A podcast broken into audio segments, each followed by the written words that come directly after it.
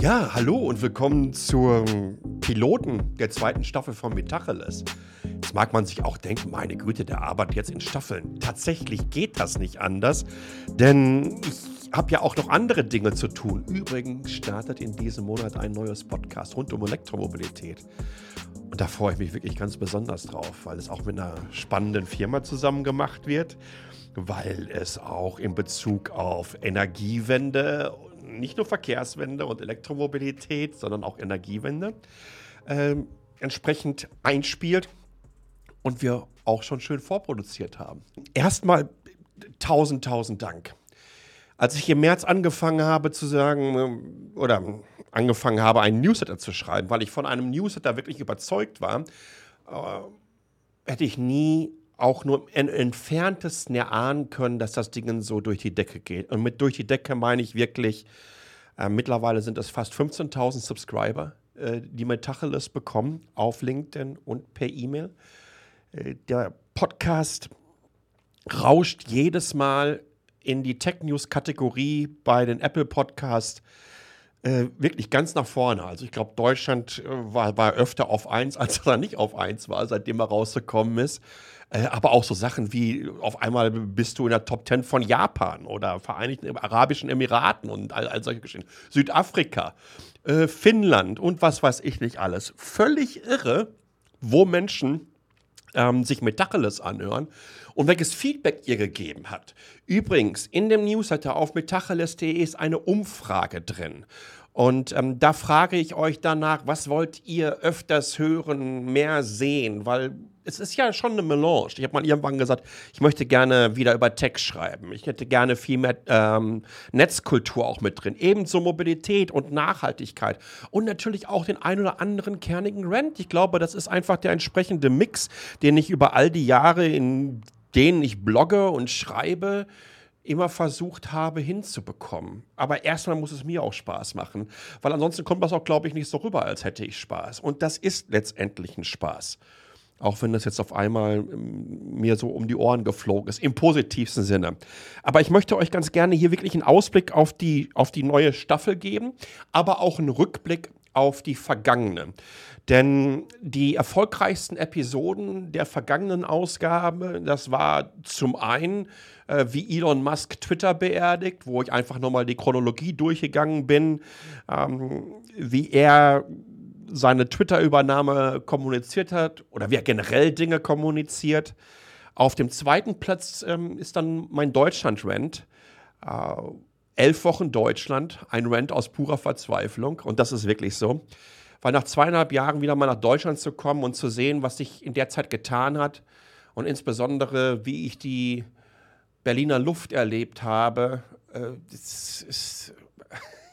ich, ich muss das jetzt ganz einfach auch mal irgendwann mit Humor nehmen weil ich mich frage, wow, A, wann sind wir falsch abgebogen und B, wann kommen wir wieder auf Spur, um das einigermaßen alles wieder auf die Kette zu bekommen.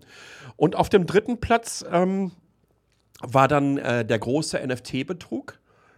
Äh, da habe ich drüber geredet, äh, was dieser ganze NFT-Scam, Bullshit, all diese Menschen, die sich auf einmal für digitale Kunst interessieren, von denen du 20 Jahre nichts gehört hast. Ja, die wahrscheinlich ähm, Kraftwerk und Laurie Anderson und, und, und, und, selbst ein Andy Warhol, der ja zusammen mit Debbie Harris vom, äh, äh von äh, Blondie ähm, damals in den 80er Jahren den Commodore Amiga gelauncht hat. Und ich glaube, das war Photopaint, was er genutzt hat, um so ein eingescanntes Blondie-Bild zu nehmen und das entsprechend aufzupimpen. All diese Menschen inter interessieren sich auf einmal Menschen für digitale Kunst. Und das Lustige ist, warum? Insbesondere, wenn die überhaupt keine Historie haben, wenn du einfach mal nachguckst. Und Leute gehen Keynotes über Personal Branding im Metaverse und diesen ganzen Bullshit und haben vom Tuten und Blasen keine Ahnung. Aber wo sie auf jeden Fall von Ahnung haben, ist, dass wenn sie jetzt ganz früh dabei sind, dass sie damit auch Geld verdienen können. Und das äh, fährt ja gerade mal komplett vor die Wand. OpenSea, der größte NFT-Umschlagplatz, ist von seinem All-Time-High äh, um 99 Prozent runtergefallen, also in Bezug darauf, ähm, was jetzt da an Umsätzen noch generiert wird. Äh, auch das verlinke ich euch alles nochmal in den Newsletter rein, also die Top-Folgen. Und dann natürlich ähm, der Meta-Fail, äh, wo ich erkläre, wie die technologische ähm, Sichtweise auf das, was uns als Metaverse verkauft wird und insbesondere von Meta, also Facebook, äh, was da nicht funktionieren wird. Aber da lege ich übrigens in der kommenden Staffel nochmal ordentlich nach. Also das sind so die erfolgreichsten Ausgaben gewesen. Und ähm, ich glaube, es hat auch einen Grund gehabt, weil A war es in einer gewissen Art und Weise technisch, B war es rentig.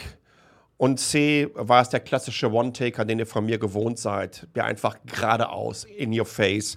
Und wo ich mir aber trotzdem in der entsprechenden Planung, um es umsetzen zu können, weil ich wirklich davon ausgehe, dass jeder Rent faktenbasiert sein muss. Du kannst auch polemisch sein, auch das ist ein Stilmittel. Tatsache ist aber einfach, die Fakten müssen stimmen. Und das versuche ich zumindest nach bestem Wissen und Gewissen immer hinzubekommen. Und das versuche ich natürlich auch mit der kommenden Staffel. Und da habe ich, ähm, da habe ich wirklich ein paar Highlights für euch. Es wird, glaube ich, losgehen. Ich bin mir noch nicht so ganz sicher, wie die korrekte Reihenfolge aussehen wird. Es wird losgehen äh, mit dem 9-Euro-Ticket, eine Abrechnung. Äh, ich bin ja auch im Sommer kreuz und quer durch Deutschland gefahren, habe auch das 9-Euro-Ticket genutzt, habe die Bahn genutzt, bin glaube ich, 14, 15 Tage lang mit ICEs, Regionalexpressen, Intercities, Eurocities und so weiter quer durch Deutschland gefahren, quer durch Deutschland bis in die Niederlande hinein, von Norden nach Süden, von Osten nach Westen und hast du nicht gesehen und habe da den einen oder anderen Selbstversuch auch mal gemacht. Auf einem Samstag von Berlin nach Dresden. Sensationelle Idee war das. Da bin ich zum, ähm, zum Mobile Barcamp, eines der großartigsten Barcamps für alle Technikinteressierten. Und deswegen viele, viele Grüße an die Crew vom Mobile Barcamp äh, in Dresden. Das war das erste Barcamp, was ich in Deutschland, glaube ich, mitgemacht habe. Und jetzt ratet mal, wann? 2008. My good Lord. Das heißt, die haben eigentlich schon drei Jahrzehnte mit mir mitgemacht. Ein Wahnsinn. Ja, und da bin ich dann einfach mal mit äh, Regionalexpress und Co. Äh, runtergetingelt. Es war sensationell aufregend. Aber wir werden über die vielen tollen Entwicklungen des 9-Euro-Tickets reden müssen. Und auch da habe ich wirklich richtig, richtig aufgeladen und gesammelt und Statements und so weiter und so fort. Es gibt so ein paar Folgen, die sind eine Ecke aufwendiger produziert. Und ich glaube, dass auch der Newsletter entsprechend aufwendiger ist. Dann für mich mein Highlight äh, der kommenden Staffel äh, nennt sich das Phantom. Wobei äh, Phantom mit ohne PH, sondern einfach vorne ein F dran äh, geschrieben wird. Das hat eine ganze Menge damit zu tun, ähm, dass ein verrückter Fake-Account auf Twitter meinte, äh, obwohl er seit sechs, sieben Monaten sehr, sehr erfolgreich war in einer Nachhaltigkeits- und äh, E-Mobilitätsblase, mich ohne Grund, ich kannte diesen Account nicht, einfach mal lustig zu diskreditieren, Statements von mir in falschen Kontext zu packen und dann kriege ich einen Hinweis auf diesen Account und gucke mir den 10 Sekunden an und denke mir so, what the fuck ist das? das also, also, wie mehr Fake geht es denn? Und dann entsteht innerhalb der nächsten Tage eine Story, ähm, das könnt ihr euch gar nicht vorstellen, inklusive einem dann final weil die Person, die diesen Fake-Account betrieben hat, merkt, dass es jetzt langsam eng wird, nachdem ich dann wirklich schnell wusste, ähm, wie die Deepfakes liefen, von welchen osteuropäischen Models die gezogen wurden, dass der gefakte Doktortitel bei der TU Berlin nicht abgelegt wurde, dass die entsprechende Doktorarbeit lustigerweise äh, ein paar Jahre zuvor von einer anderen Person herausgebracht wurde und, und, und. Dann wurde auf einmal ein Absturz in eine Felsspalte über Twitter und Instagram und TikTok und hast du nicht gesehen und Telegram und wie sie alle heißen, Finkchen. Ein absoluter Wahnsinn. Ich habe sowas noch nie erlebt. Übrigens spannend ist, dass diese Person durchaus virale Tweets rausgehauen hat, dass dieser Person äh, auch eine ganze Menge oder eine ganze Menge ähm, prominenter Accounts gefolgt sind, die das alle nicht gesehen haben, was du in zehn Sekunden rausbekommst. Wo ich mich dann auch frage, liebe Leute, wo ist eure Medienkompetenz? Insbesondere, wo bleibt eure Medienkompetenz, wenn offensichtlich die Inhalte zu eurer Blase passen? Es war ein Offenbarungseid sondergleichen. Übrigens an dieser Stelle ähm, vielen, vielen Dank an den Kollegen Kachelmann. Der war nämlich wirklich der allererste, der folgte auch diesem Account, der ähm, dein, meine Offenbarung auch retweetet hat und sagte, ey, sorry, ja, ich bin da auch drauf reingefallen. Äh, ich mag das immer, wenn Menschen ähm, Fehler eingestehen können. Äh, das, das tut auch gar nicht weh. Nee, letztendlich tut das gut, ne, weil wir alle ja nun mal Fehler machen. Meine Güte, jetzt mache ich aber noch schöne Moralapostel hier. Was haben wir noch im Angebot? ja, es gibt auch ein bisschen Hardware. Ähm, kennt ihr diese Dinger? Jetzt wird es wieder schwierig für die, die sich äh, nur gerade anhören. Ich zeige das nämlich gerade mal ins Video rein. Und zwar sind das Moonswatches. Was sind Moonswatches? Moonswatches ist so eine Kooperation von Swatch und Omega. Dabei muss man aber sagen, dass Omega ja zur Swatch-Gruppe gehört.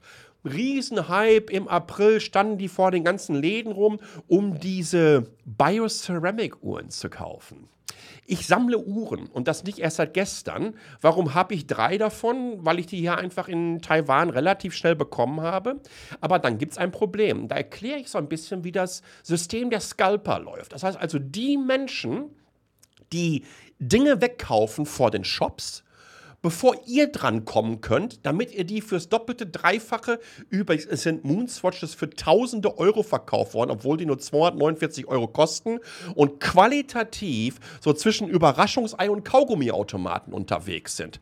Das ist übrigens auch der Grund, warum ich euch ein paar Alternativen zeigen werde. Zum Beispiel ähm, wie diese schicke kleine Casio, die ich hier gerade trage, die mal gerade 47 US-Dollar kostet.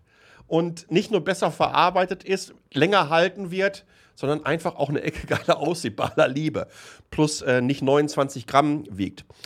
Also ich habe äh, Fotos äh, und Videos gemacht hier in Taiwan, um zu sehen, wie das fast mafiöse Strukturen sind wieder 15 Omis und Oppis morgens für so eine Bande anstehen müssen, wie die sich untereinander absprechen, welche Modelle sie kaufen sollen und wie Swatch überhaupt nichts dagegen tut. Hinter mir standen Leute, die wirklich verzweifelt waren und sagten, okay, Swatch kaufe ich nie wieder. Ich habe mich übrigens auch an Swatch gewendet diesbezüglich. Die wollten sich dann mal irgendwann mal mir zurückmelden. Vor drei, vier Wochen haben sie nie getan. Ja gut, jetzt wird das halt ein, ein schönes, äh, schönes Podcast. Ein schöner Newsletter. Herzlichen Glückwunsch. Und er wird sehr, sehr ehrlich. Das könnt ihr euch mal, das könnt ihr euch mal wirklich schon mal vorstellen. Ähm, ich werde wieder über NFTs reden und gebe euch das ultimative NFT-Scam-How-To. Das heißt, wie setzt ihr selber einen NFT-Scam auf? Was braucht ihr dafür? Und wie könnt ihr potenziell wahnsinnig viel Geld machen?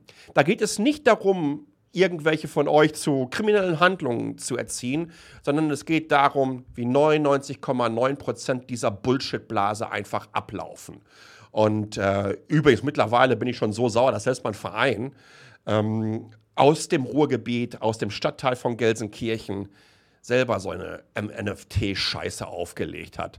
An dieser Stelle an alle Blau-Weißen, die mir zuhören, kauft den Kack bitte nicht und sagt dem Verein, dass wir sowas nicht wollen. Das ist das Allerbeste, was wir da machen können. Also, das werde ich nochmal in Ruhe erklären. Auch eine Folge, ob NFTs wirklich am Ende sind. Dann ganz, ganz spannend, da geht es in die Tech-Abteilung natürlich wieder rein. 40 ähm, Jahre Brotkasten, Commodore 64. Und da werde ich mal richtig, richtig aus dem Nähkästchen plaudern. Ähm, ich war so Mitte der 80er Jahre sehr, sehr aktiv in der damaligen Cracker-Szene. Das heißt, ähm, wir haben Kopierschütze äh, geknackt, wir haben dann entsprechend Software weiter distributiert. Es war eine spannende Szene gewesen, aus der auch viel aus der, äh, dann aus der De in die Demo- und Musikszene rausgegangen sind. Da gibt es wirklich ähm, spannende und große Namen. Oder oder welche, die dann nachher ähm, eigene Importläden ähm, rausgebracht haben. Dynatex in Dortmund. Stichwort Dynamic Duo für die älteren Semester unter euch. Eine der ähm, ältesten deutschen Crackergruppen. Also ich erkläre mal so ein bisschen, wie das abgelaufen ist. Wenn du 15, 16 Jahre alt warst und übers Wochenende nach Holland in eine Turnhalle gefahren bist auf eine Copyparty, ja, weil, weil Internet war da noch nicht ganz so schnell war, war und, und wie, wie, wie, wie simpel man damals Kopierschutz auseinanderhebeln konnte. Wie wir angefangen haben, weiß ich nicht, mit Sprites und mit dem mit dem Soundchip ähm, rum zu experimentieren, um halt, da sind wir wieder bei digitaler Kunst, ne? Hallo, ihr NFT-Scammer. Ähm, wie wir damit rumexperimentiert haben. Ich glaube, das wird richtig spannend. Stichwort Scam. Äh, ich nehme noch einmal sehr, sehr detailliert von Tesla äh, den Full Self-Driving Scam. Für mich einer der größten Skandale äh, der gesamten 120 Jahre Wirtschaft, die wir gerade hinter uns haben. Ähm, wie Elon Musk und Tesla seit nunmehr, was ist denn das jetzt, sechs, sieben Jahren ähm, komplette Vaporware verkaufen und sich das ordentlich bezahlen lassen. Äh, glaube, das wird insofern spannend, weil bei Elon Musk gibt es ja immer irgendwie einen Tweet. Und wisst ihr was? Ich habe sie alle gesammelt in der Richtung. Der, Einige mögen sagen, dass der in meinem Kopf wohnt, aber ich bin mir nach wie vor sicher, dass Terranos ein Kindergeburtstag war zu der Geschichte, die bei Tesla äh, abläuft. Ich halte Elon Musk für einen der größten Hochstapler, die es überhaupt jemals gegeben hat. Und ich bin mir ziemlich sicher, dass mehr und mehr Menschen das in Zukunft erkennen werden. Ja, bei Meta habe ich schon gesagt, ich werde nochmal nachlegen. Äh, über Blitzscaling würde ich auch ganz gerne nochmal reden. Was ist Blitzscaling? Ähm, da geht es darum, wie diese ganzen Gorillas und Gettier, aber auch die ganzen Rollerfahrer, wie, wie, wie Wirtschaft getrieben durch VC-Money in dieser äh, FOMO-Welt abläuft. Ja? Entweder werden abertausende Roller über irgendeine Stadt abgeschmissen, obwohl man nicht weiß, ob man da jemals mit Geld verdienen kann. Genauso äh, denkt man sich, oh, da hat jemand eine wahnsinnig tolle Idee mit irgendwelchen ähm, Underground-Supermarkets und Underground-Kitchens. Ähm, äh, Geld zu verdienen und denkt sich, ah, wir müssen innerhalb von zwei Minuten Lebensmittel bekommen.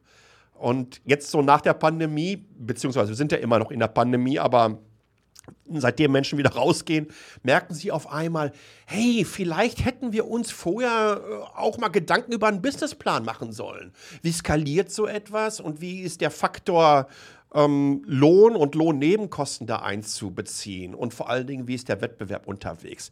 Ihr seht, es gibt ein buntes Sammelsurium an spannenden Themen das ein oder andere Dingen ist wirklich, ähm, es wird extrem. insbesondere, insbesondere dieser Fake, Natalie Weber, geborene Petrovic.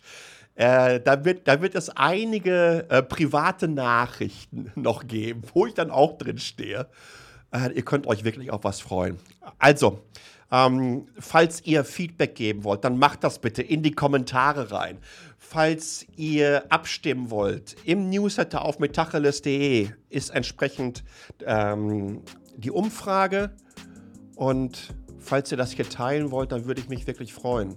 Denn äh, mittlerweile geht so wahnsinnig viel Zeit und Energie, aber vor allen Dingen Leidenschaft äh, ins Podcast, in den Newsletter, auf die Seite. Ähm, dass genau das, wenn man so ein Feedback bekommt und wenn es auch noch geteilt wird, glaube ich, der beste Applaus ist, den man sich überhaupt vorstellen kann. In diesem Sinne, es wird spannend. Ihr könnt euch auf ordentlich was freuen. Danke, dass ihr so lange ausgehalten habt über die Sommerpause. Glaubt mir, es hat sich gelohnt. Bis dann, bleibt gesund und ciao.